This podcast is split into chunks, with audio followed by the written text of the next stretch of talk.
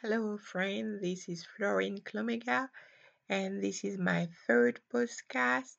And it's about managing and overcoming the effects of stress. So let's start. Stress at work is one of the leading causes of sick leave. Overwork, sometimes called burnout or burnout syndrome, describe extreme fatigue and exhaustion due to wear and tears at work. There are several definitions of stress, and Selye defined it as tensions triggered by disruptive events. He sees potentially destructive forces and speak of stress state to describe physical changes caused by a stressful situation. Faced with what human beings perceive as a threat, the innate response are flight, fight, or despair. Stress is also a physiological reaction sweat, heart beating faster, and breathing accelerating, and psychological reaction anxiety, depression, fear, panic attack, sleep disturbance, and so on. A person reacts when a person is subject to a change in its situation, his or her situation.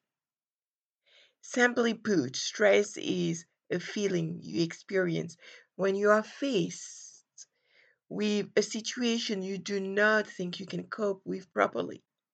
It causes a sense of unease, anxiety, fear. It's like a reflex of the body that acts against external aggression. Stress helps mobilize all the physical and mental forces. The person is ready to fight, it's combat readiness. But stress can also make a person lose their means and hinder their actions. They become inhibited. They decide to flee.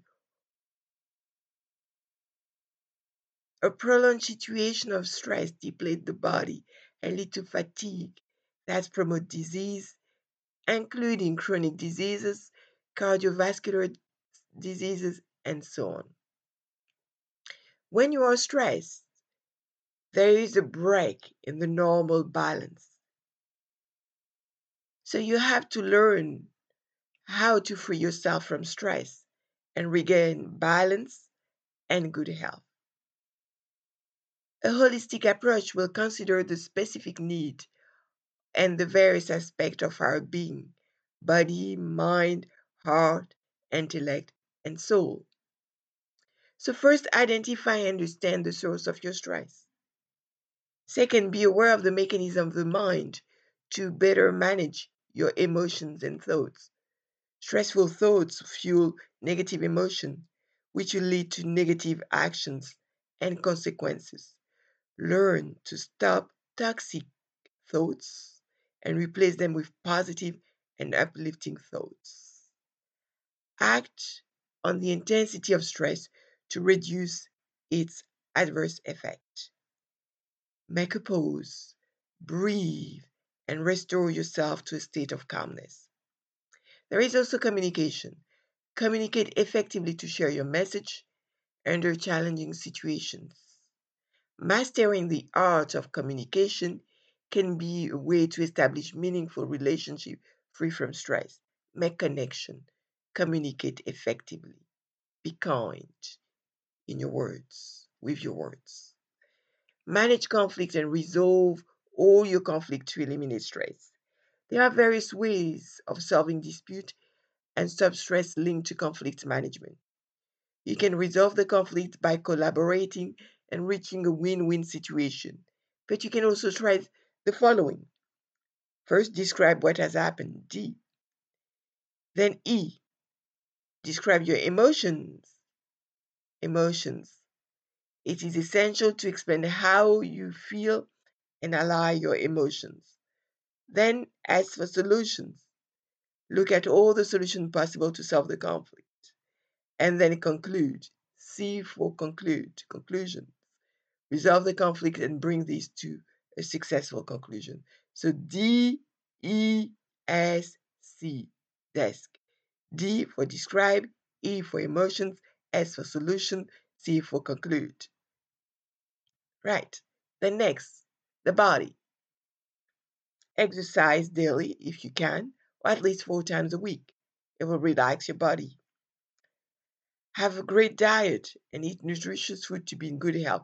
Let food be thy medicine and thy medicine be your food. Then the mind, practice mindfulness to reach a state of peace. There is nothing better than to practice daily meditation to reach a state of peace. Learn also the various practice of relaxation. I have found Yoga Nidra one of the best form of relaxation. Then effective time management to save energy. To be in control of your schedule will help your priorities and your task management. So have a vision board with life, yearly, monthly, weekly, and daily goals. Have objectives. Buy a planner when you where you write your tasks and accomplishments. Develop your personal and professional effectiveness. Improve on your personal and professional organization. Know your strength and weakness to avoid the pitfall of stress. Keep on learning and developing your skills. After robust analysis of your work, competences, and personality, do a SWOT analysis and work on your weaknesses and build your skills. Also, create your stress management plan to end stress. Have a great energy and a great strategy to deal with tiredness, exhaustion, to avoid burnout by including all the points that we've discussed. In conclusion, it's possible to have a life free of stress by using holistic stress management tools. One of the best tools I've learned uh, over the years is relaxation. I have found that uh, the practice of relaxation alleviates stress. So, when stressed out, the best way to deal effectively with your stress is to work on your body, mind, and emotion by using physical exercise and meditation. You can also use Yoga Nidra and relax. This ends our podcast, and I wish you good luck with your stress management plan.